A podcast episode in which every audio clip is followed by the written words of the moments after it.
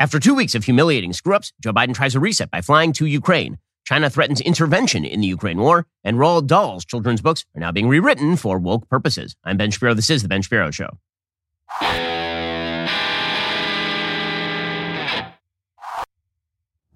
Well, Joe Biden has had a rough couple of weeks. The last couple of weeks have seen a giant train derailment in East Palestine, Ohio, that resulted in a giant mushroom cloud of apparently toxic gases being released into the air and poisoning some of the waters and all the rest of this. And FEMA has been denying help over there, suggesting it is outside their remit under Joe Biden's auspices. Joe Biden has not visited East Palestine, Ohio. Joe Biden allowed a Chinese spy balloon to fly across the entirety of the continental United States for a full week. And then we shot it down off the waters of South Carolina. And then he started randomly authorizing the Air Force to shoot down Mylar Valentine's Day balloons from Party City with $400,000 Sidewinder missiles in, in an apparent attempt to look tough to the rest of the world after again having allowed a giant three bus size Chinese spy balloon to fly across the entire continental United States. So it's been a rough couple of weeks for President Biden. And that followed what he thought was going to be a triumphal moment at the State of the Union address in which he took on the Republicans. The problem for Joe Biden, of course, is that Joe Biden's approval rating has been absolutely stagnant for the past couple of years. And the thing that people forget about Joe Biden's approval rating is that what made it go down in the first place was his weakness in Afghanistan. If you look at the at the history of Joe Biden's job approval rating, his job approval rating was at about 50%, 51% for a long period of time to begin his presidency. And then it really dipped and went negative right around the time that he decided that he was going to ignominiously pull out of Afghanistan with no plan whatsoever, hand the country over to 8th century Islamic barbarians, and, and then allow a bunch of American soldiers to get killed and a bunch of Afghan translators to get stuck behind, a bunch of Americans to get stuck behind. So foreign policy weakness does have dramatic ramifications for Joe Biden, and he must know this. So right now, Joe Biden's approval rating is stuck in the 43, 44% range, according to Real Clear Politics. Now, that has been a slight increase from its real absolute low of about 37%, which was back in July of 2022. But he's been kind of trending about even since September. And so he has to do something to reset because now we are starting to look at his reelect campaign. His reelect campaign is going to be launched any day now. We are growing closer. It's near the end of February. We're, we're going to start seeing his reelect campaign pump into full gear starting March, April, May. And so he has to do something to reset. So the way he decided that he was going to reset is by heading over to Ukraine over the weekend. It was a secret Ukraine trip, and it was promoted by all the usual media sources as a, a groundbreaking unbelievably brave thing for the president of the United States to do. Never mind the fact that we've had a multiplicity of American senators and congresspeople who have already gone over to Ukraine. Never mind the fact that Boris Johnson went over to Ukraine when he was prime minister of the UK. Never mind the fact that you've had pretty much every Western leader except for Joe Biden go over to Ukraine over the course of the past year since the war began in Ukraine. Joe Biden finally went over to Ukraine and the media reacted with their usual combination of sycophantic drooling and massaging his unmentionables.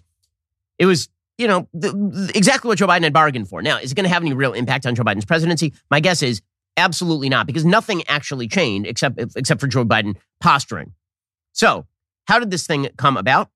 Apparently, it was a trip months in the works, according to Politico, but President Joe Biden and a small cadre of administration officials made the decision final in a meeting on Friday, setting into motion a complex plan with substantial risks for Biden's safety, political standing, and international relations. Well, there was no risk to his political standing because, again, what's going to happen? People get mad at him for going to Ukraine. International relations, some more significant risk for international relations, as we'll discuss in just a minute, because international relations is very delicate, especially in a hot war zone. But the, the real question is not the, the, the administration is trying to trot out this lie that this was months in the making and it was already pre planned, uh, and Politico blows it out of the water. Friday is when he decided he's going to Ukraine. Why Friday? Why? So they're suggesting it's because of the one year anniversary of the war in Ukraine. And granted, it is the one year anniversary this week of Vladimir Putin's Russia invading Ukraine. With that said, that would that date would have been planned months in advance, would it have not? So what what happened on Friday? Well, the answer is bad political news cycle. A bad political news cycle is what drove Joe Biden to go to Ukraine so he could completely reset the political table while not visiting, say, the American southern border or not visiting East Palestine, Ohio. Those are places where he's failed. Ukraine is a place where U.S. policy has manifestly succeeded. Now, I know that there are a lot of folks on the right who are not big fans of the Ukraine war. They think that the United States should not be involved in Ukraine at all. To me, this seems like a bargain. The truth is that just on a monetary level, the Ukraine war has been, in American foreign policy terms, a bargain. We spend literally over the course of decades trillions and trillions of trillions of dollars on national defense. And that money is, is sunk into weaponry that we don't end up using if we are successful in deterring everybody else from doing this sort of stuff. We have sent $20 billion, which is a lot of money, over to Ukraine, and we have crippled the Russian military. The Russian military is aggressive. It's been aggressive on its borders for two decades. Nobody's known how to handle Vladimir Putin. This has been true since the Bush administration, really since the end of the Clinton administration. There's been no idea really how to handle Russia. And Vladimir Putin made a mistake. He stepped into a hornet's nest. He stepped into Ukraine thinking that he was going to be able to take Kiev. And the original going wisdom, you'll recall, is that he was going to be able to take Ukraine, no problem, just ingest it. And as it turns out, it is not just a question of pure numerical superiority when it comes to war anymore. Now it is a measure of technical sophistication. NATO armaments are way, way more sophisticated than whatever Russia has. Russia is using like World War II ordnance in some cases. Meanwhile, Ukraine is armed with all of the systems that NATO can provide it. Sophisticated microchip systems that Russia just does not have the availability of. And that means that in technical terms, Ukraine is far superior to the Russian military, which has been shown by the apparently 150,000 dead Russian soldiers over the course of the last year. So the Ukraine war has effectively single handedly taken Russia's fighting force as a global threat off the table. We'll talk about what that means for America and what that means for American foreign policy in a second. Then we'll get to Joe Biden's actual trip. But one thing that's that's clear is that the administration has not been clear about what America's goals are in Ukraine. And that actually is a serious problem. You need clarity in your life, and you need clarity when it comes to your phone calls. If you've been counting on Verizon, AT&T, T-Mobile, maybe you need something better. Maybe what you need is Pure Talk. Pure Talk is the no-contract wireless company. It's the only wireless company to offer a 100% money-back guarantee. They're so sure you're going to love their service that if you don't, they will give you your money back. Stop paying a fortune to Verizon, AT&T, or T-Mobile. Cut your bill in half with Pure Talk. It's a great deal. I did it with all my business calls. Their US-based customer service team, it makes the switch really, really easy. Switch over to Pure Talk in as little as 10 minutes while keeping your phone and your phone number. Your first month is guaranteed risk-free. Head over to puretalk.com, enter promo code Shapiro, save 50% off your very first month of coverage. That's puretalk.com, promo code Shapiro. Pure Talk is simply smarter wireless. Restrictions apply. See site for details. Another nice thing about Pure Talk, they don't hate your guts. A lot of these big wireless companies, they fund causes that you don't particularly like. PureTalk.com is not that. PureTalk.com actually doesn't hate you. And that means that when you give them your money, you're not going to have to worry that it's going to be funneled into causes that you personally oppose. Head on over to puretalk.com, enter promo code Shapiro, save 50% off your very first month of coverage. Again, that is puretalk.com, promo code Shapiro. Alrighty, so the, the goal of American foreign policy in Ukraine was really severalfold. Okay, one is cripple the Russian military so it couldn't perform more aggressive attacks on its borders because they have pushed into places like Kazakhstan, threatening oil supply. They have pushed into Ukraine before. Obviously, they carted off Crimea and Donetsk and Luhansk. They have they've pushed before into Georgia. So Vladimir Putin has been a very aggressive leader in terms of foreign policy and in terms of utilization of the military. Crippling the Russian military, so that was no longer an issue, is actually a, a big win for the United States on the cheap in the sense that we've spent not a single American life on this. So just in terms of why we are there, that that is one good reason, containing Russia. That, that actually has been the purpose of NATO since its inception, and that has been the purpose of NATO post the fall of the Soviet Union. So that is purpose number one. Purpose number two is demonstrating to the rest of the world that you can't just randomly cross other countries' borders and try to take their capitals. It was to serve as a warning to China. If Russia had been able to just ingest Ukraine, the next move is China goes directly after Taiwan. And so if surrendering in Afghanistan to, again, a bunch of 8th century barbarians was the impetus for Vladimir Putin looking at the United States and saying, this is a weak horse and I'm going to go after it. Well, now Vladimir Putin has learned that when NATO is activated against him, even a country like Ukraine can hold off Russia. So China may be looking at that and say, okay, maybe it's not worth the bargain for us to try to go after Taiwan. That was purpose number two. And purpose number three is to demonstrate that the post Cold War order is still existent. And now this is kind of important. It's also controversial. So, one of the things that happened, if you look at the history of the United States and, and our sort of international relations and global involvement, what you see is that the United States in the post World War II era basically guaranteed global growth every place that was not directly controlled or indirectly controlled by the Soviet Union for that entire order. And then in the aftermath of the fall of the Soviet Union, expanded our role in, in creating global order to essentially the entire earth. That does not mean that we were imperialists. We were not. We allowed other countries to run their countries uh, very much as they wanted to in the post Cold War era, with the proviso that they had to be open to trade. And also, we were going to help ensure the freedom of trade on the high seas, which is one of the reasons why you see these very diffuse supply chains. Right? The reason that when you get an iPhone, it is now produced in about a dozen different places and not produced in one place And thus, it is much, much cheaper and much more cost effective. And you have better technology every year. The reason for that is because America guarantees the safety of the high seas. America has the world's most powerful deep water navy by a factor of about 10 to 1, like to the rest of the world, 10 to 1. The United States is an unbelievably powerful economy. And that is a matter, as Peter Zeihan, the, the geopolitical expert from Harvard, talks about. We, we have this incredible strength in terms of our domestic markets and in terms of our domestic geography. And we have Canada to our north, we have Mexico to our south, and we have two oceans to our east and west, which means that we are safe from pretty much everything. And that means that we, we have the capacity to actually ensure, if we want to, a global trade system that allows for diffuse supply chains, which does in fact benefit America.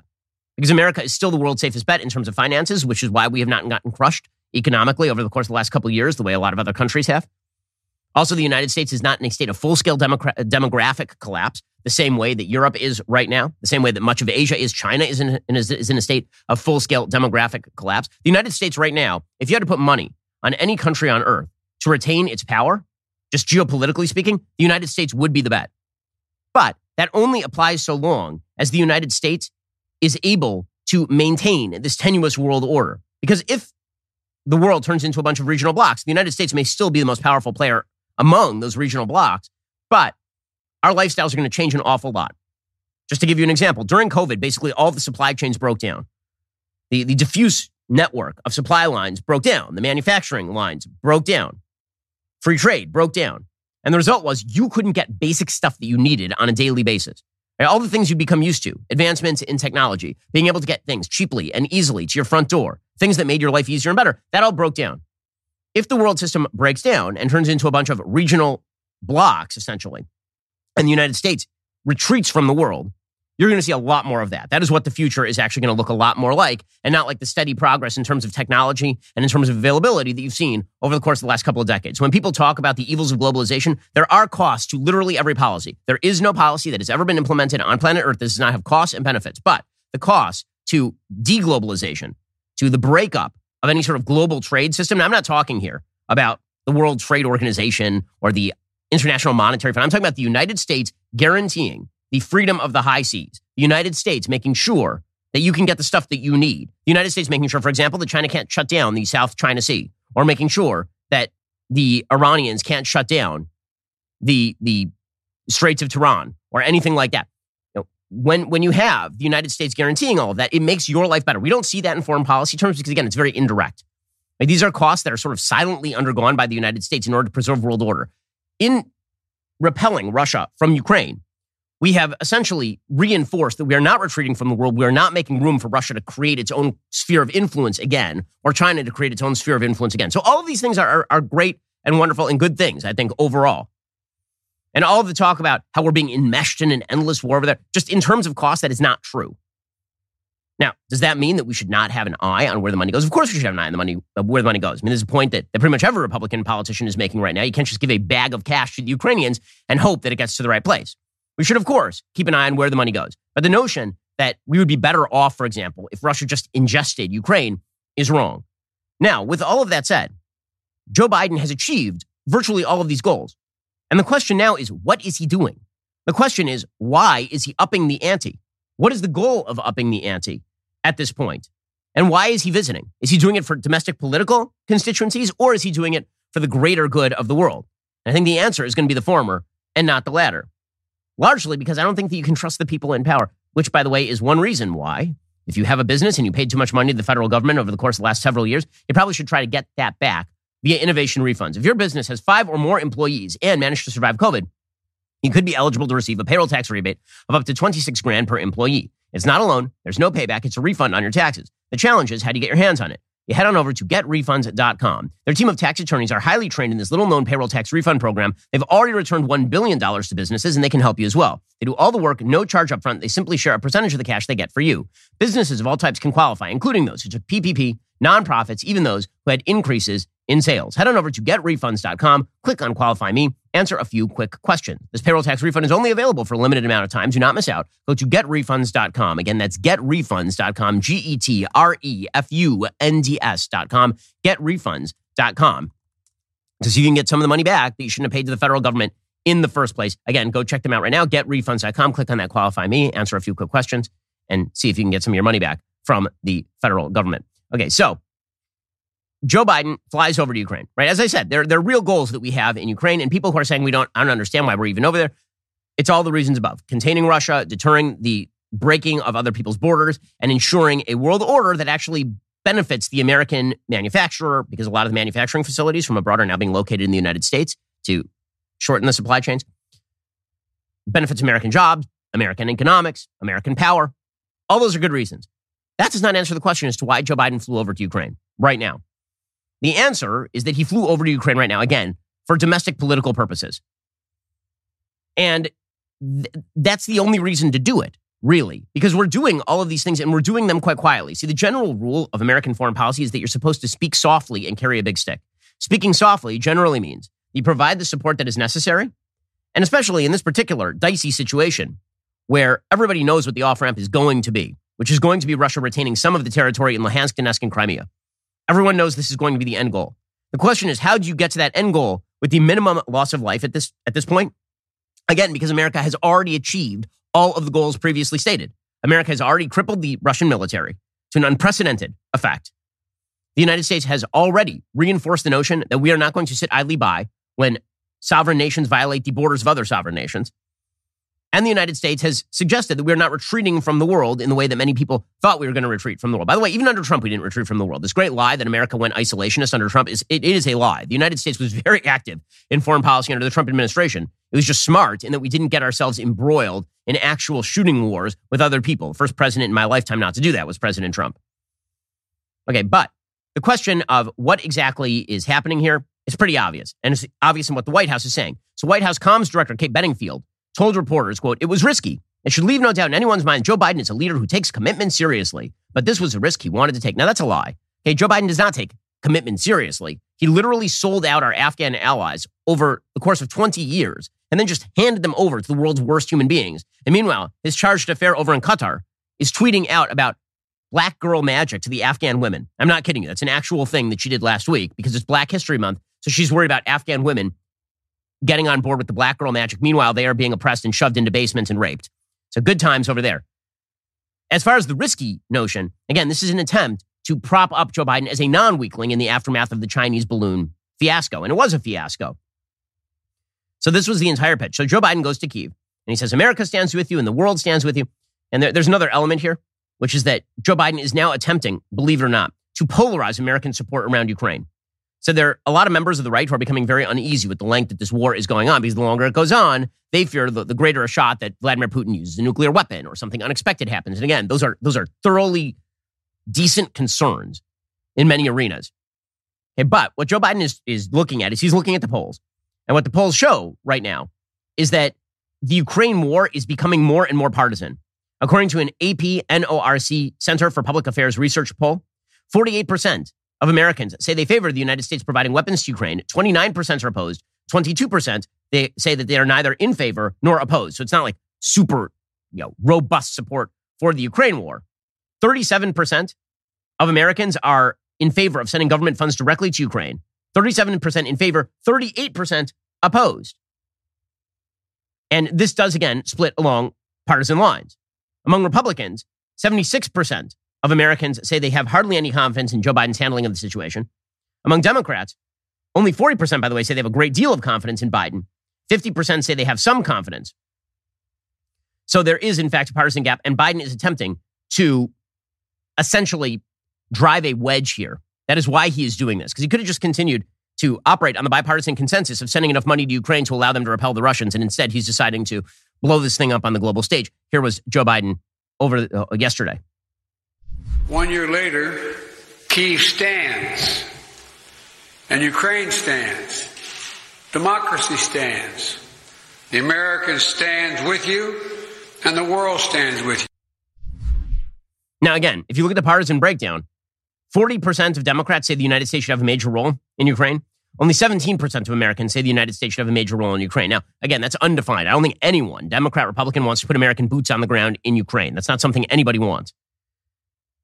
Eh, but it is true that Joe Biden is attempting to exploit this by essentially ratcheting up tensions around Ukraine, I assume for domestic political purposes. So Joe Biden says support will come for as long as it takes. Now, Again, that's a lie. It's not going to come for as long as it takes. There will be an end date here. There's an end date everywhere. Here was Joe Biden. Together, we've committed nearly 700 tanks and thousands of armored vehicles, 1,000 artillery systems, all defend you to defend Ukraine, and that doesn't count the other half a billion dollars we're going to be we're announcing with you today and tomorrow. All walks of life. It's astounding.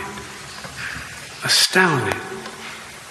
Remind us that freedom is priceless. It's worth fighting for for as long as it takes. And that's how long we're going to be with you, Mr. President, for as long as it takes.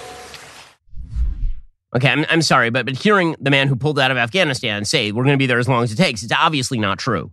So then the question becomes why exactly? I keep coming back to this. Why is he doing the trip? Right now, why are we supporting Ukraine? We should support Ukraine to repel Russia, and then we should look for an off ramp. I think everybody generally is on board with that particular sentiment. There's some people who don't want us to support Ukraine at all. I frankly disagree with that argument. Fine. That does not answer the question as to why Biden is ratcheting things up right now when theoretically we should be looking to pursue some sort of end to this thing. Vladimir Zelensky, he said that Joe Biden's visit is a strong signal. So he's going to take advantages. I mean, his defense secretary literally said over the weekend that he, he wanted to see Ukrainian tanks in Red Square in Moscow, which uh, I don't know about ratcheting up tensions, but that seems like not a great comment. Morning to everybody. Today we host uh, President Biden. That is so important signal for us, and all we are proud of it. Thank you very much for coming, Mr. President. That is a huge moment of supporting of the Ukraine. And um, what can I say? I really appreciate that President Biden, American society, being from the very beginning of this tragedy, from the very beginning of this full-scale war, from the first together with us. Okay, so in a second, we're going to get to the actual rationale for why Biden is doing this because it's pretty obvious from the optics of the situation why he is doing that. Well, Joe Biden, he doesn't look particularly hale and healthy right now, but you should be more hale and healthy by using a balance of nature. So I got to tell you, I'm very bad at eating vegetables. They taste terrible to me. I hate vegetables. I think they're terrible but I still have to get the nutrients that I should be getting from the vegetables and from the fruit. This is why I like balance of nature. Balance of nature, fruits and veggies are the best way to make sure that you are getting essential nutritional ingredients every single day. Their products are 100% whole food. Balance of Nature uses a cold vacuum process that preserves those natural phytonutrients in whole fruits and vegetables and encapsulates them for easy consumption. In fact, Balance of Nature actually sent a bunch of their product down to the studio for my team to try. It's kosher, so I've been able to use it. I'm feeling better already. Go to balanceofnature.com, use promo code Shapiro for 35% off your first order as a preferred customer, plus a free fiber and spice. That's balanceofnature.com, promo code Shapiro for 35% off your first preferred order. Balanceofnature.com. And if you're one of those people like me who can't struggle through three meals of salad every single day, it sounds awful. Maybe you should head on over to Balance of Nature and get exactly what you need, nutrient wise without having to down entire heads of lettuce. Go to balanceofnature.com, use promo code Shapiro, 35% off your first order as a preferred customer, and you get that free fiber and spice as well. Balanceofnature.com, promo code Shapiro. Okay, so how do we know that this is largely optics from Joe Biden? Well, we can tell from the optics. So, yesterday, a clip came out of Joe Biden walking through Kiev with Vladimir Zelensky, and the air raid sirens go off. Uh, it's curious. It's weird. They don't even break. Nobody even nobody even for a second in the press pool like looks around. Like normally when the air raid sirens go off, and I've been in countries when air raid sirens have gone off. Right? I mean, like I, I was in Jerusalem last year. The air raid sirens didn't actually go off in Jerusalem, but they you were checking your phone consistently for like where are the rocket attacks falling. People tend to have a tendency when, when a giant noise goes off that says you should get to shelter, people tend to at least look in the air in this clip, nobody looks in the air. There's a reason for that, as we'll explain in just a moment. Here was Joe Biden with Vladimir Zelensky yesterday walking through Kiev.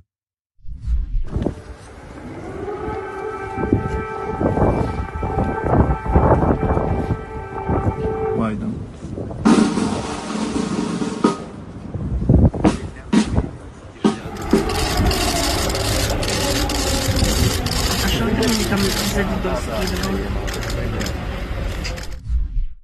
Okay, well, there's only a couple of problems with that clip. One, again, nobody looks in the air while the air raid sirens are going off. The second is that a CNN reporter then went on the air and he's like, oh, yeah, by the way, um, we haven't heard an air raid siren in Kiev for like five weeks.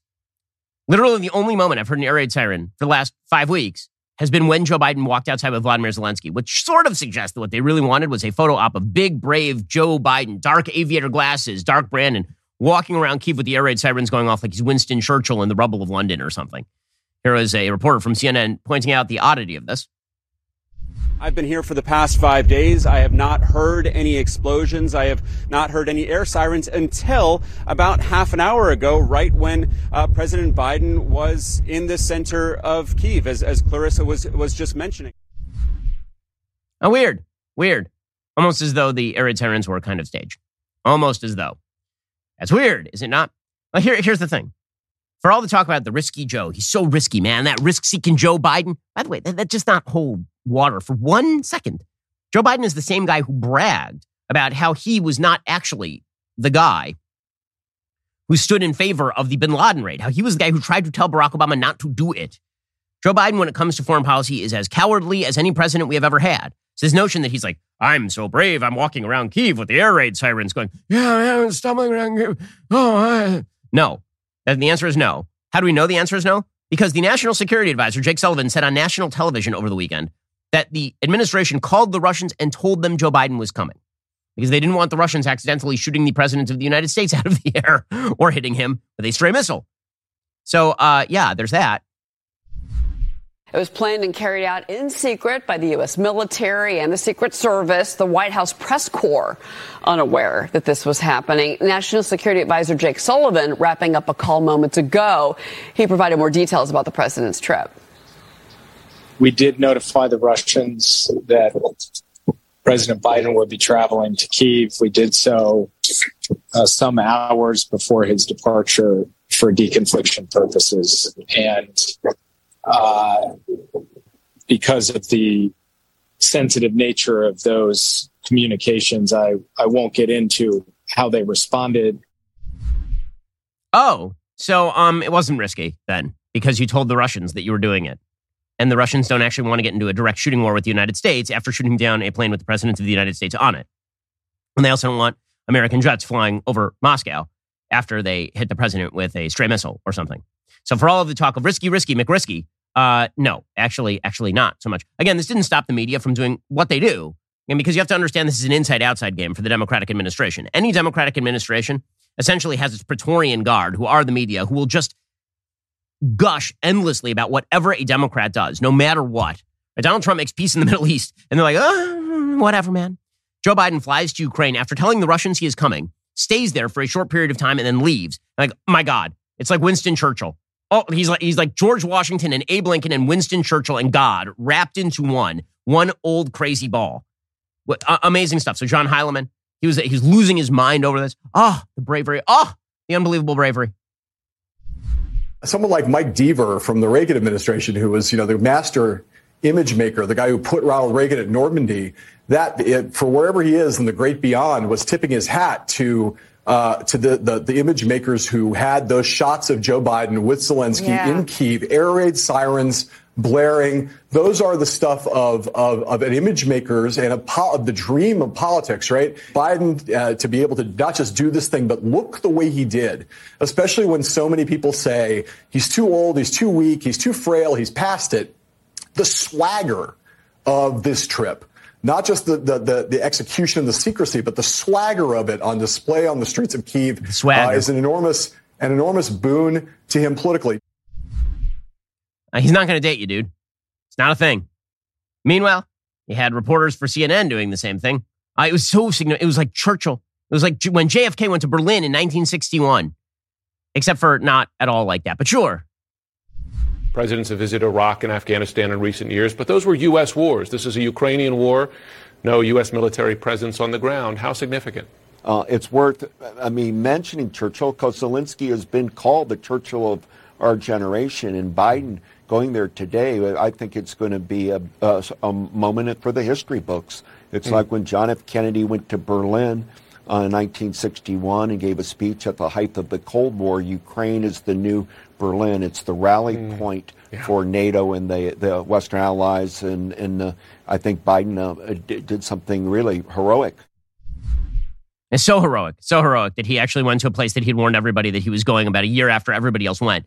Just a, super heroic. Not not at all with a domestic political constituency in mind at all. Just just heroism. Meanwhile, Claire McCaskill and Chris Wallace, who has now you know moved on over from Fox News to CNN, uh, they decided that it was very important to contrast this was obviously Trump. I mean, Trump, Trump was bad, guys. Remember, Trump was, was a bad guy. Even though there was no Ukraine war while, while Trump was president, Trump's the problem. Again, the, the way that Trump haunts their strange little brains like a like a demented goblin. It's it's so weird. Anyway, here, here they are. When that Air Force One flew over the border into Ukraine, everybody knows it was just that airplane from the United States in that airspace. Mm. And that took courage. And that courage is a very important component of a reelect for Joe Biden because strength matters. Strength matters. Strength. Eh, eh, come on. Seriously, come on. But again, the goal here was domestic political constituencies. I'm going to say it over and over because it happens to be the case. Joe Biden right now is running really weak. There are a bunch of brand new polls out showing Ron DeSantis versus Joe Biden among independents, okay, not among Republicans and Democrats, among independents. According to Quinnipiac, DeSantis versus Biden, direct head to head among independents, DeSantis is up nine. PPP, a Democratic polling firm, DeSantis up four. Yahoo YouGov, DeSantis up 21, 51 to 30. Echelon Insights, DeSantis up 16. Signal, which is a Republican firm, DeSantis up 12. So, yeah, Joe Biden's got to do something to recapitulate his presidency here. He's got to do something to reset this thing. So he's hitting a reset button on his own presidency by going on over to Ukraine. Now, the problem is that this actually has some pretty signal ramifications for actual foreign policy. And right now, providing the kind of support Ukraine needs in order to repel Russia and push them back hard. I get it. As I've discussed on the program before, essentially what you have between Russia and Ukraine is a prisoner's dilemma in which both sides have an interest in continuation of the war unless there's an actual on the ground change in the circumstance. Unless Russia has a serious chance of losing, nothing changes. Unless Ukraine has a serious chance of losing, nothing changes. So ratcheting up the pressure, I get it. Traveling over there to do this very loudly, I don't see how that's going to allow Putin a way out. In fact, it's going to drive him to become louder because he needs some face saving piece of credible withdrawal that is allowed to him here. Well, he's not taking it. Yesterday, Vladimir Putin made a big speech in which he declared that Moscow was suspending its participation in the New START treaty, the last remaining nuclear arms control pact with the United States, sharply upping the ante amid tensions with Russia over the fighting in Ukraine. He was speaking in his State of the State address, and he said that Russia should stand ready to resume nuclear weapons test if the United States does so. He accused the U.S. and its NATO allies of openly, openly declaring the goal of Russia's defeat in Ukraine. He said they want to inflict a strategic defeat on us and try to get to our nuclear facilities at the same time. In this context, I have to share today that Russia is suspending its participation in the Treaty on Strategic Offensive Arms. Now, does that actually make much of a difference? It does not. It is a symbolic move. But I'll tell you what is significantly less of a symbolic move is a move by China. Because China is now apparently openly considering the possibility of giving lethal aid to Moscow, getting indirectly involved in the war by funding Moscow the same way that the United States and NATO have been funding Ukraine. Uh, you know, this is this is not a great situation. It suggests that some of the mid-level foreign policy staffers in the Biden administration are not very good at their jobs. We need to replace them. And if you need to replace the people at your business who are not doing a good job, you need to head on over to Zip Recruiter. It's a really challenging time to hire. It's hard to get people to actually fill those job openings that you have. Right now, the labor force participation rate in the United States is at historic lows. This means that it's hard to find people to actually be good at your job. And this is why you need Zip Recruiter. If you need to hire for your business and you want an easier way to find qualified candidates, head to ziprecruiter.com slash dailywire. Try it for free. ZipRecruiter uses powerful technology to find the right candidates for your job. If you see a candidate you like, you can easily send them a personal invite so they are more likely to apply.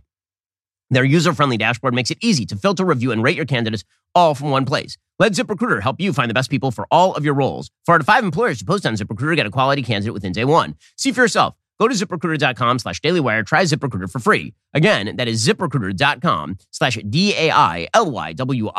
ZipRecruiter is indeed the smartest way to hire. It's why we've been using it here at Daily Wire for years to up our game when it comes to our own employees. Go to ziprecruiter.com slash dailywire. Try ZipRecruiter for free. Also, folks, it is no secret the left does not like the country and they want to rewrite our history. They villainize heroes. They omit key details from the historical record. Like, did you know that on Christmas night, 1776, George Washington only crossed the Delaware in a sneak attack against British forces after he shaved with a Jeremy's razor. That is a fact. Very few people know that. That's because of the AFT and Randi Weingarten. But like Washington before us, you can fight back against woke tyranny simply by picking up a magnificent Jeremy's razor during our 30% off President's Day sale. It's time to celebrate our history, not cancel it. So, unless you want our founding fathers renamed to our founding non birthing parents. Head on over to jeremy'srazors.com today. Get 30% off any razor. I, I got to show you this product because it is absolutely phenomenal. Okay, look at this. Behold! See this? Ah, the beard shampoo. Yes, I've been using it. The beard oil. Indeed. The beard brush. This is the entire beard kit. My God, it's fabulous. Also, we have obviously the original Jeremy's razor. See that? Yeah, it's a razor right there. You know it is. It's made of razor. So go check it out right now. That's Jeremy's jeremy'srazors.com today. So, what are the actual impacts of what Joe Biden has been doing in Ukraine? Well, first of all, when Joe Biden goes to Ukraine, he says things like, we must protect democracy, we must protect liberty. You'll notice that virtually every explanation of why the United States ought to be funding Ukraine that I have given is utterly disconnected from this particular narrative. The reason being, there are a lot of places around the world where we actually do not want democracy to rule. Okay, that's just a fact of the matter. You know, it's uncomfortable for people to think about this. But if democracy were to rule in Saudi Arabia, ISIS would probably be in charge. Okay, if democracy were to rule in Egypt, the Muslim Brotherhood would be in charge. There are lots of places around the world where actually what you don't want is democracy. Okay, what, what you actually want is an American ally in place to develop toward the protection of rights. one of the things that Americans have traditionally understood is that democracy is a good, it is not the only good. What is good for Americans is the long scale development of property rights around the world, the long scale development of freedoms around the world. And then once that has been inculcated in a population, a population accepts all those things, then they can vote, obviously. That's great. Voting is great. But only if people understand what they are able to vote on and what they are not able to vote on in the first place, because there are certain rights that are sacrosanct, certain things that are sacrosanct. And if you don't have that, what you end up with is tyranny of the of the people, which is something that our founding fathers greatly opposed. Okay, the reason that I say that is because one of the critiques, and it is a correct critique of Joe Biden in Ukraine, has come from authoritarian countries who are saying, well, you seem like you're okay with authoritarianism among your allies, and you're using Ukraine's freedom, democracy, you're using that as sort of a prop to attack Russia. That's not totally wrong. We actually do have interests. Now, those interests align with a long term goal of democracy promotion or freedom promotion abroad and free trade abroad and capitalism abroad, right? All of those things hold true. That the means for the now may not match the ends for the later. However, when Joe Biden does this sort of this highfalutin rhetoric, the goal, of course, is not to get more people on board. The goal is domestic political constituencies. The goal is maybe some of his allies in Europe, but it is not to, in fact, de escalate in places like China. So China apparently is now considering lethal aid to Moscow because what China is looking at is okay, fine. If the United States is really going to keep upping the ante in Ukraine to the point where our ally is not just crippled in its ability to, to move abroad, which, by the way, does not actually harm, uh, harm China all that much, right? If Russia's military is no longer able to, for example, defend its eastern border, that's actually not bad for China. Remember, China and Russia share a border, and historically speaking, that border has been quite contentious. And so theoretically, China could just take advantage of that. Already, China has taken advantage of Russia's weakness in order to turn Russia into basically an oil proxy state for itself. But if Russia were to be so internally weakened that it might take a chess piece off the board for the, for the Chinese, that's a real problem for the Chinese. So now they are talking openly about considering lethal aid to Moscow. This is something the Secretary of State Antony Blinken was saying yesterday. There is uh, open source reporting that Chinese companies are providing uh, surveillance equipment to that mercenary group, the Wagner group, fighting in mm-hmm. Ukraine. Um, does the U.S. consider this to be providing military support to Russia? The very first conversations that President Biden and President Xi had about Russia's war of aggression against Ukraine, just a couple of weeks into uh, the war, um, President Biden shared with, uh, with President Xi uh, our deep concern about the possibility China would provide lethal support um, to, uh, to, Russia, uh, to, um, uh, to Russia in this effort. Okay, so that actually is a problem right? We don't actually want China getting indirectly involved. We want to deter them from, from doing exactly that. Vice President Kamala Harris, the greatest and wisest, most immortal of all beings, she says that she's very troubled that Beijing has deepened its relationship with Moscow, uh, which is funny because she was informed of it about 30 seconds before she went on stage, as per our usual arrangement. We are also troubled that Beijing has deepened its relationship with Moscow since the war began. Looking ahead, any steps by China to provide lethal support to Russia would only reward aggression, continue the killing, and further undermine a rules based order. Okay, by rules based order, see, this is one of the big problems. Whenever we say a rules based international order, we should recognize foreign policy is not a place of rules. Foreign policy is a place of wolves. Foreign policy is a wild and chaotic place. And so when China looks at us and they're like, uh, you guys are funding Ukraine. Why can't we fund Russia? You say we violate the rules based order. You guys are actively involving yourselves in Ukraine. We get to do what we want on the other side. That's not wrong. Okay, that is not on any, I mean, it's, it may be morally wrong because we don't like China's regime. We don't like Russia's regime, but it is not wrong on a logical level to suggest that if you have outside funding for one side, outside funding for the other side is not verboten, because clearly it is not. The, real question is going to be how we get to the aims that we wish to get to. Uh, how do we achieve those goals? That's the thing that we really should be worried about right now. And de-escalation would be the way to do this, which is why visits like like Joe Biden's, I'm not sure that they are perp- like they're not useful particularly. It's the same thing as when Nancy Pelosi flew into Taiwan. When Nancy, listen, I'm a big supporter of the Ameri- of the American Navy protecting Taiwan from Chinese invasion. I think Taiwan being invaded by the Chinese would be a disaster for the world for a wide variety of reasons that we've discussed before on the program. However, escalatory moves for no apparent reason, I, I just don't understand. Nancy Pelosi flying to Taiwan when it didn't actually change American foreign policy in any real way. What, what was the point of that? Same sort of thing as Joe Biden flying into Ukraine. According to the Wall Street Journal, some foreign policy strategists in Beijing have raised the question of whether China should consider providing military support to Russia for defensive purposes. A scenario they say could significantly increase the cost of conflict. That in turn could give China some leverage in proposing options to end the conflict, but such a move would also stir up greater resentment against President Xi Jinping's leadership in the West. It couldn't be determined whether the idea is gaining traction in the top leadership. China's foreign ministry hit back at the U.S. allegation, saying, quote, it's the U.S. side, not the Chinese side, that's providing an endless flow of weapons. The U.S. side isn't qualified to point fingers at China or order China around. We never accept the U.S. criticizing Sino-Russia relations. So, I mean, again, that is not totally wrong. So the question is, do you want China to actually involve itself this way? What sort, part of the problem here is that we don't have actual transparency. We have no clue what sort of negotiations, if any, are taking place between the United States, Russia, China over any of this. Like what a solution actually looks like. All we see is the posturing on the world stage. If all we see is the posturing and there actually is nothing going on behind the scenes, which is kind of what I suspect, then you are sleepwalking your way into a deeper and broader conflict. And that is the real problem over here, which is why, again, optics, speaking loudly and carrying a medium sized stick is not as good as carrying a big stick and speaking very, very softly. And meanwhile, Ron DeSantis, He's obviously gearing up, I think, for a presidential run. Come June, July, he's probably going to declare. But right now, he's sort of in his pre presidential mode. He said over the weekend that we shouldn't forget while, while the media is declaring that Joe Biden is just the strongest, most wonderful, most powerful man ever, while, while the media is, is looking at, at Joe Biden like a, like a, a piece of, of Arnold Schwarzenegger bodybuilding from 1982, that it was Joe Biden's weakness in Afghanistan that led to this invasion in the first place. Here was Ron DeSantis, governor of Florida. First things first, on the president's unannounced visit, is this a good move?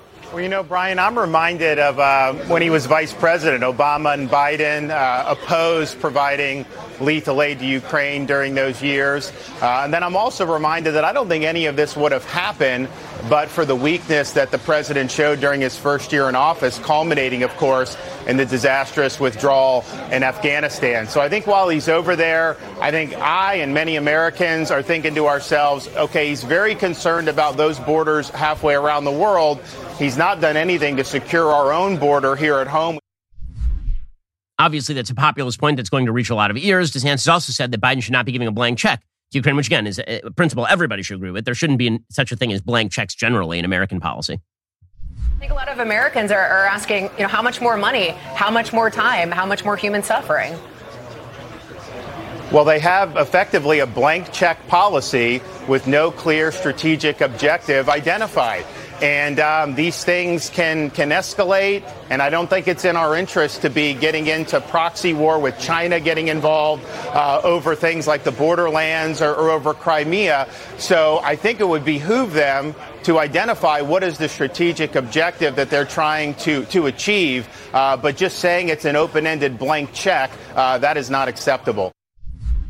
Obviously, he is exactly right about this. And this is why the posturing by Joe Biden, I think, is actually in many ways not useful. It is actually counterproductive. Okay, meanwhile, other controversy broke out over the weekend. I don't know if you're a big fan of Roald Dahl's books. I like Roald Dahl's books. I've read my kids Roald. My son loves them. My daughter loves them. This would be like Charlie and the Chocolate Factory or Matilda or James and the Giant Peach. Well, now the Wokies have come for the literature. So it was only a matter of time. Apparently, Puffin Books is now rewriting I'm not kidding you, rewriting Roald Dahl's children's books. Apparently, The Telegraph, a British newspaper, reported that hundreds of words, including descriptions of characters' appearances, races, and genders, had now been changed or removed in at least 10 of the author's 19 children's books. A review of the author's works began in 2020, according to the New York Times, before Netflix acquired the Roald Dahl Story Company, which manages the author's copyrights and trademarks. According to Rick Bahari, a company spokesperson, when publishing new print runs of books written years ago, it's not unusual to review the language used alongside updating other details, including a book's cover and page layout. Our guiding principle throughout has been to maintain the storylines, characters, and the irreverent and sharp edged spirit of the original text. Apparently, the changes reported by the Telegraph includes characters are no longer described as fat because apparently that's offensive to people is if you describe certain characters as fat. And also, references to mothers and fathers have been removed and now changed to parents or family because Matilda apparently had two dads. One of them was just trans or something. Apparently, Bahari said the estate had partnered with Inclusive Minds, an organization that champions diversity and accessibility in children's literature. The woke censorship regime is here and it is ugly. And this is direct from 1984. I mean, George Orwell's 1984, he said that we were literally going to sit there and rewrite old literature. We're going to take out references. We're going to change words. Roald Dahl died in 1990. He's been dead for 30 years. And now they're rewriting his stuff to make it less offensive. The group said it had helped provide valuable input when it comes to reviewing language that can be damaging and perpetuate harmful stereotypes. This, of course, is an absurdity. The changes are ridiculous, by the way. And, and if we are going to do this routine, you're literally going to just have to wipe out pretty much all literature up till the last five seconds because we have jumped into a brave new world when it comes to our gender and, and racial politics, in which we, we are, are apparently not allowed to say that men are different from women. And we're also not allowed to, to point out anything remotely offensive to anyone, or even to, to read historically stuff that is actually offensive and then say, yeah, that's what people thought at the time. That was a bad thing. The fact that they have actively changed the verbiage here is insane. And some of the changes are incredibly stupid. I mean, I'm looking them up right now.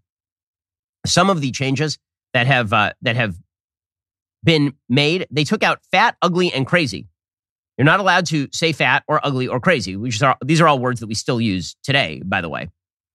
Apparently, you are no longer allowed to uh, call Augustus Gloop from Charlie and the Chocolate Factory enormously fat. You just call him enormous, which doesn't change it at all. The entire premise of Augustus Gloop as a character is that he is a greedy little kid who becomes fat because he won't stop eating the candy. I don't know how they're going to go back and remake the uh, the Gene Wilder Willy Wonka film. All I can tell you is I'm going to keep playing the Oompa Loompa song for my kids. What do you do? Right. The the the um. I'm trying to remember all the lyrics of the Oompa Loompa song now.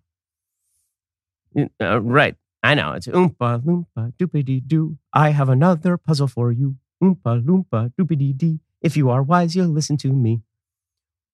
Right? What? Uh, I'm trying to remember the fat song. There are like three of them. Anyway, the the the entire premise of the song is that being incredibly greedy and fat is bad for you for you, right? What do you get when you guzzle down sweets? Eating as much as an elephant eats. Where are you at getting terribly fat? Oh, sorry. Not allowed to say that. Where are you at getting terribly enormous? That's definitely going to help. Also, Aunt Sponge from James and the Giant Peach is no longer the fat one. Also, Mrs. Twit of the Twits is beastly rather than ugly. And you're not allowed to say that somebody is mad or crazy. The, the, the craziest change, by the way, so they said that the cloud men from James and the Giant Peach are now cloud people. Honestly, I think that the craziest change actually here, the Roald Dahl change that's the craziest, is that they they change a list of books that Matilda is reading at the library to ban Rudyard Kipling but keep Ernest Hemingway in, which is weird because Ernest Hemingway was a super giant, terrible sexist and kind of a bad person. Rudyard Kipling has now been replaced. Joseph Conrad, who who wrote Lord Jim, who, who wrote a, a bunch of, of classics in the genre, he's also been replaced with Jane Austen. Rudyard Kipling was replaced with John Steinbeck. Now, listen, I, I love John Steinbeck. I'm lukewarm on Jane Austen, but you don't just get to change faves of Matilda's here. Like Heart of Darkness is still a classic. This is what we do now. And this is why people have been saying you should not buy digital copies of things. You should buy actual hard copies of things because once the digital copies are there, they can just change them at a moment's notice. You're seeing this, by the way, in terms of Chat GPT and AI. All the limitations that are placed there are insane. Over the weekend, for example, AI Chat GPT revealed that if you try to rank Elon Musk and Jordan Peterson in terms of controversy from zero to 10, they rank alongside Mao Zedong and Joseph Stalin. This is how Chat GPT's presets are made. The AI Chat GPT. The, the perversion of kids' brains that are going to be created by simply barring them from seeing material that we don't want them to see in the name of wokeness is totally crazy. Now, speaking of nastiness and meanness, I have to say it is, it is kind of fun when the left comes for one of their own. So this finally happened to Don Lemon. So you will notice that the attacks on Nikki Haley have been ramping up from the left because the left actually wants Donald Trump to be the nominee. He makes them a living. When Donald Trump is in the news, the ratings are up. When Donald Trump is out of the news, the ratings are down. Not only that, the Democrats obviously think that Donald Trump is an easier candidate to run against than some of the others. So they are attacking with alacrity anybody who is not named Donald Trump who's in the race. Right now, there's only one person not named Donald Trump who's in the race, and that person is Nikki Haley. So over the weekend, Nikki Haley, she was again making the point that you don't have to be 80 years old in order to run for president, which again is a pretty good point. I think that we are all tired of the octogenarians running the show. Here was Nikki Haley over the weekend.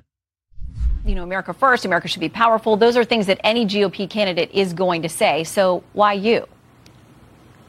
Why not me? You know, I am a the wife of a combat veteran. I'm a mother of two children, one who's getting married and I see how hard it is for her to look at buying a home. One that's in college and I see what he's dealing with with woke education. You know, I'm the daughter of immigrant parents who are upset by what's happening at the border. I think we need mental competency tests for for people over the age of 75 and I think we need far more transparency than we're seeing today. And what I do strongly believe is the American people need options. I don't don't think you have to be 80 years old to be in Washington, D.C.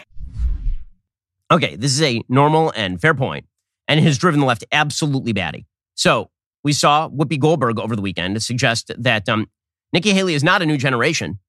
How can you say she's a new generation? Whoopi Goldberg is 67 years old. Nikki Haley is 51 years old. Donald Trump is nearing 80. Joe Biden is 80.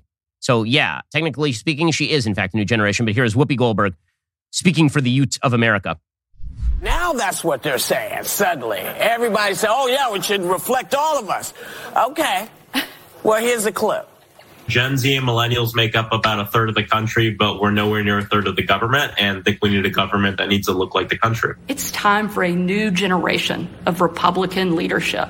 The Washington establishment has failed us over and over and over again.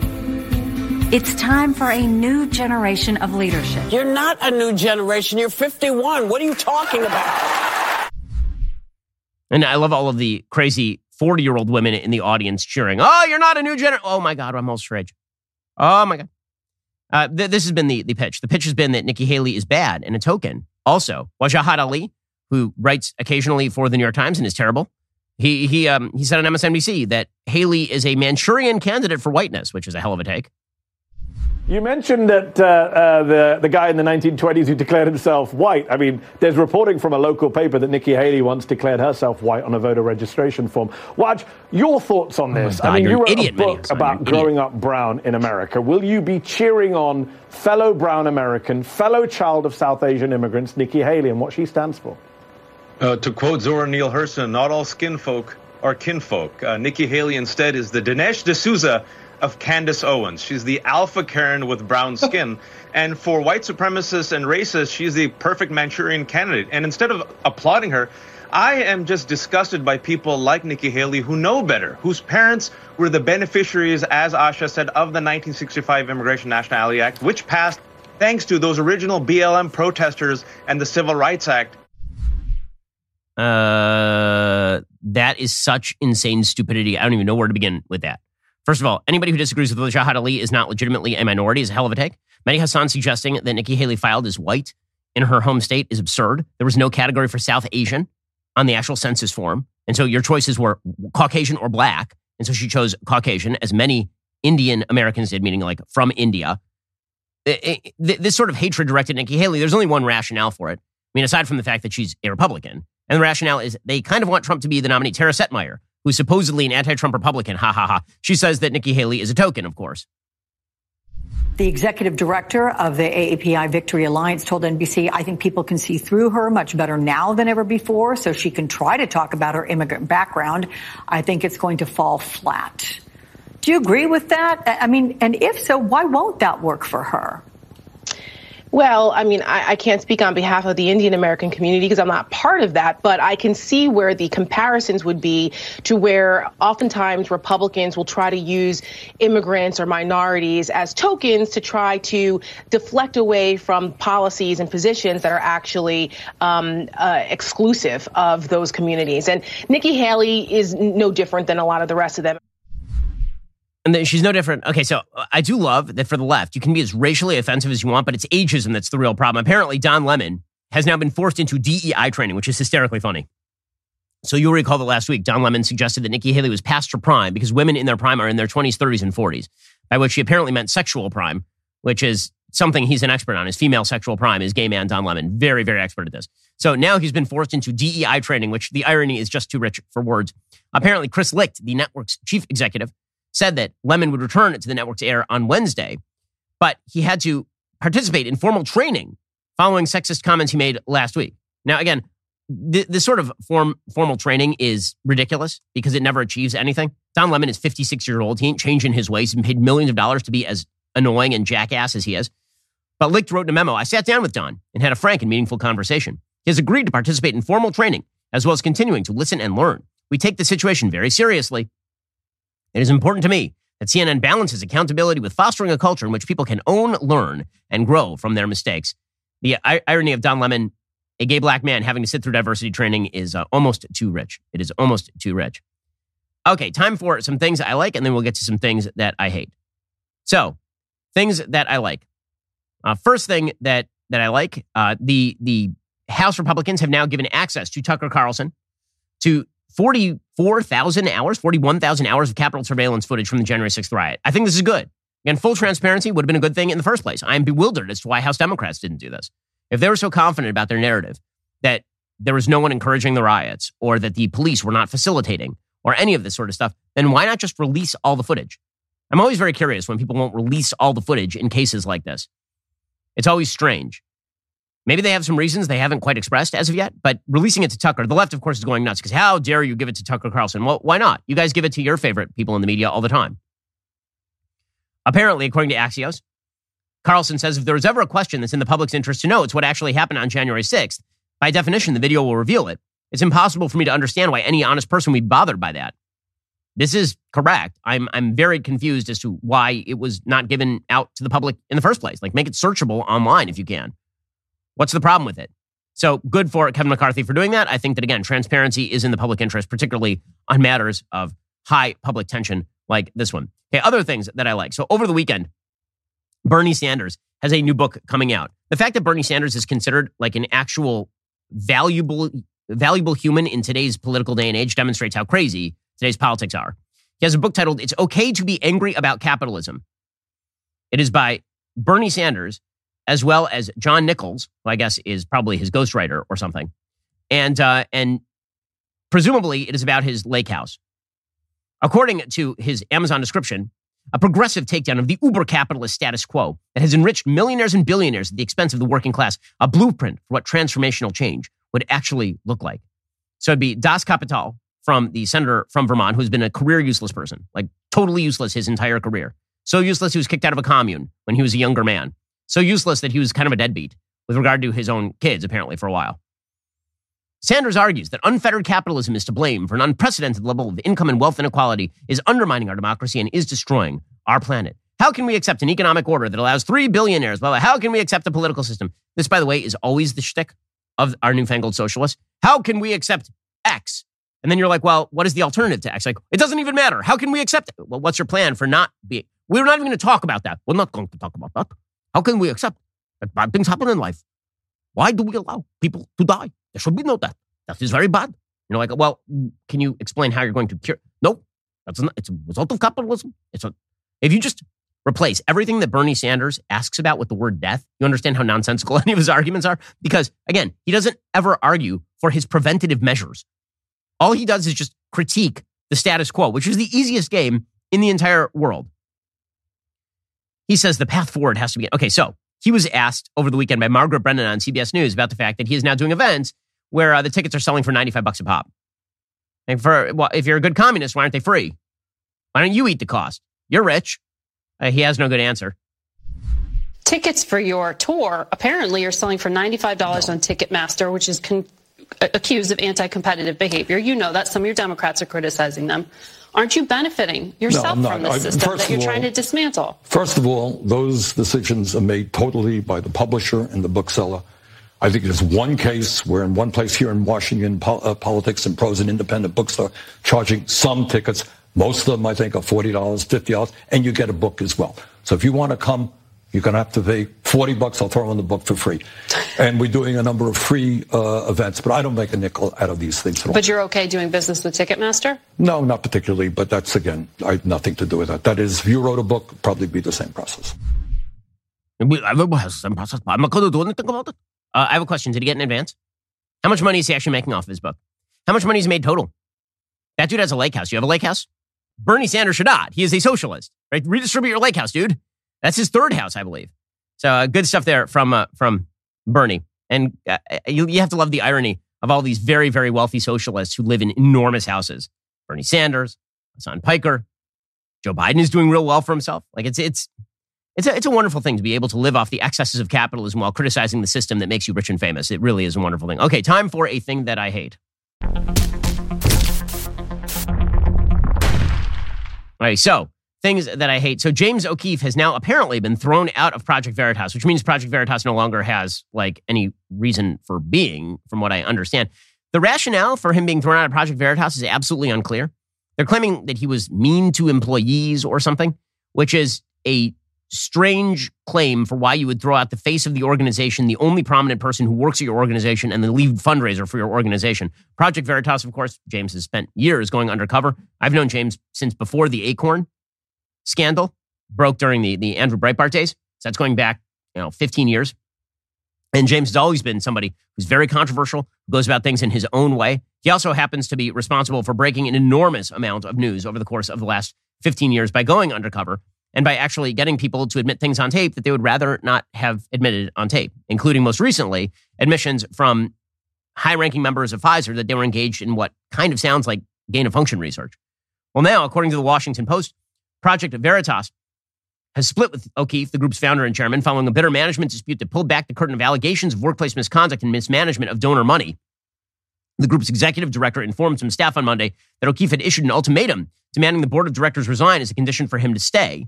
And apparently, the board of directors said that they then removed him. Now, I don't know how he constructed his board. Typically, when you construct a board of directors for a 501c3, you put allies on the board. So maybe there are other issues we don't know about. If there are no other issues we don't know about, if what all that's happening here is that the board doesn't like how James is running the organization, I do not understand the logic here. James, effectively speaking, is the public face of the organization. Here was James announcing his ouster yesterday. The only way to defeat us is if they take our spirit. And from the looks of things, many of us remain completely undefeated and unbroken. So, our mission continues on. I'm not done. The mission will perhaps take on a new name, and it may be no longer called Veritas, Project Veritas. I'll need a bunch of people around me, and I'll make sure I'll make sure you know how to find me and I'll quote the when you invited me to New York City and did that little uh, stand up. How, how fitting that from Shakespeare, quote, and this story shall the good man teach his son. We few, we happy few, we band of brothers and sisters. Okay, so you know, James is obviously going to continue to be successful. He'll go and find and, and found another organization if he has to. Uh, I am confused as to what exactly was going on inside the organization, unless they are fully transparent about what went on here. And there, again, there's a part of the story that's not being told. It makes no sense to me, and it is a, a loss to active journalism uh, to, to oust O'Keefe, who's been responsible for again an enormous amount of breaking news over the course of the past few years. Alrighty, guys, the rest of the show is continuing right now. You're not going to want to miss it. We'll be getting into the mailbag. You have to be a member to actually have your question answered. If you're not a member, become a member right now. Use code Shapiro at checkout for two months free on all annual plans. Click the link in the description and join us.